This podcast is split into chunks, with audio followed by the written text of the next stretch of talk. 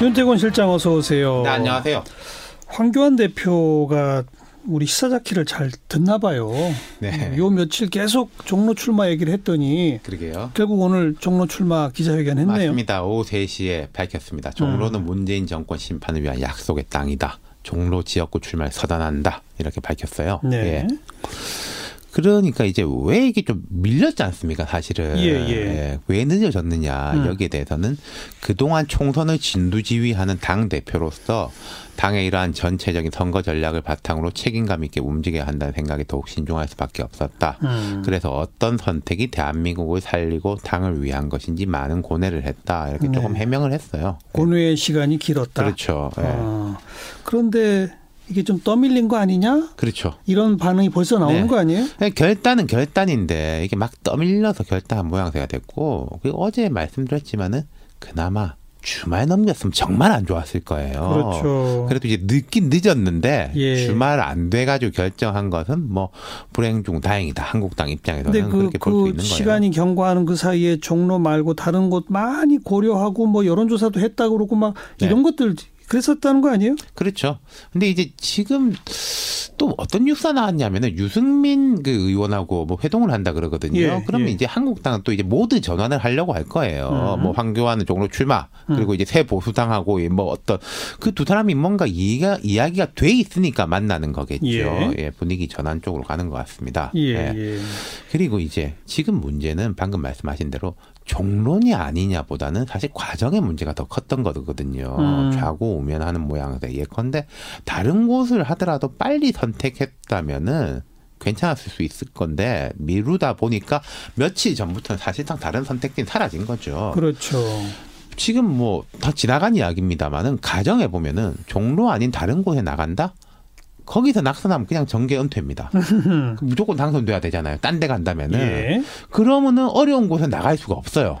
그리고 거기 간다면은 그 지역구에 매진할 수밖에 없어요. 예. 전체 선거구에 악영향을 미치는 거죠. 예, 예. 예.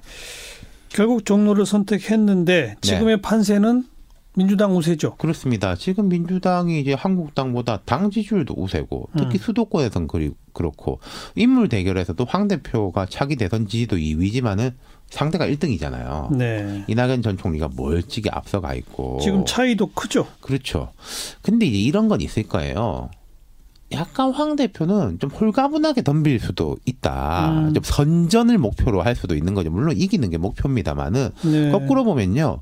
이낙연 전 총리 입장에서는 여기서 지면은 끝이죠. 그렇죠. 네. 그리고 막상 1대1 구도가 형성되면은 이게 총선에서 특히 어떤 뭐 호남이나 영남이 아닌 수도권에서 뭐 60대 40 이런 거 잘 안 나오거든요. 예, 예. 예. 그리고 또 문재인 대통령 뭐 반대 진영 보수 쪽은 결집을 한다고 봐야 되겠죠. 그렇죠. 예. 최고의 빅매치가 일단 성사된 거네요. 맞습니다. 종로를 원래도 정치 1번지라 하지 않습니까? 그래서 종로가 관심 지역인데 이렇게 자기 대선 1, 2위 여야의 대표적 인물이 한 지역구에서 맞대결하는 거는 진짜 거의 기억이 없어요. 맞아요. 예. 예. 보는 사람 입장에서는 되게 재밌게 된 거죠. 대선 전초전. 예, 이렇게 양당 된 거죠. 아, 모두 화력 집중할 것이고. 맞습니다. 그리고 이런 승부는요.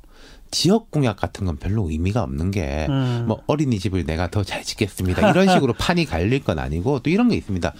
종로가 전국에 영향을 미치는 것도 있지만은, 전국의 분위기 따라 종로가 움직인다. 그렇죠. 그래서 종로가 이제 말하자면 온도계 역할을 하는 거죠. 온도계는 스스로 예. 열을 내는 게 아니라 열을 감지하는 거지 않습니까? 결국 예. 정치 대결이죠. 맞습니다. 황 대표가 오늘 분명히 말했지 않습니까? 문재인 정부 심판 선거다. 그 상징이 종로다. 아, 도전자 입장인 셈인데 음. 저는 이런 면에서 보면은 이낙연 후보 측이 약간 머리가 복잡할 수 있다는 생각이 들어요. 황교안은 단순하게 가면 되는 거거든요. 정권 심판. 네. 근데 이제 이낙연 후보는 뭐 야당 심판, 안정론 그렇다고 해서 이낙연 후보가 뭐 청와대 비서관 출신처럼 무조건 문재인과 함께 이러는 것도 조금 그림이 안 어울리지 않습니까? 네. 지는 쪽은 내상이 크죠. 맞습니다. 다만 지금 분위기로서는 이제 이전 총리가 이기는 게 당연해 보이니까 다른 결과가 나오면 이제 판이 완전히 바뀌는 거고 그래서 이제 황교안 대표 입장에서는 이런 것도 고려했을 겁니다. 어쨌든. 예. 선전이라는 관점이 있는 거예요. 음. 18대 총선의 종로 지역구 선거가 그랬는데 당시가 이제 이명박 대통령이 520만 표 차이로 앞선 거고 몇 달 후에 바로 총선이었어요. 네. 뭐 한나라당이 압도적으로 우세한 선거였는데 민주당 손학규 대표가 나섰습니다.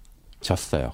44.8% 득표하면서 선전했다. 그때 누가 이겼죠? 박진 의원. 아, 2008년이었죠. 그게. 예. 그렇죠. 2008년 4월. 음. 예, 이후 당에서 이제 높은 평가를 받았고 이 사람이 뭐 한나라당 출신이다 이런 게 싹 불식됐거든요. 그래서 당권 주였죠. 어. 그렇죠. 예, 예.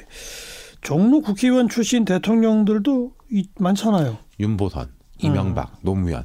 윤보선 전 대통령 논외로 놓고 보면은 직선제 대통령 일곱 명 중에 이것도 또 노태우 대통령 빼놓고 보면은 여섯 명 중에 두 사람이 종로 국회의원 출신이에요. 네, 네. 그리고 대통령 후보가 되는데 종로 국회의원이라는 경력이 아주 소중한 징검다리를 했- 역할을 했거든요. 그랬죠. 이명박, 노무현 두 사람 다. 알겠습니다. 예.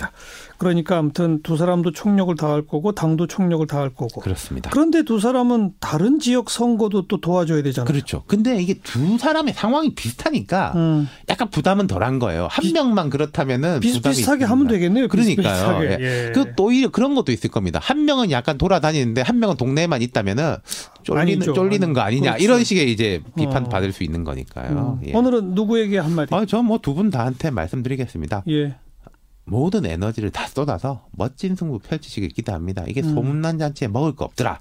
이런 이야기 나오면은 둘 다한테 손해거든요. 예. 예. 수고하셨습니다. 네. 윤태곤 실장이었어요.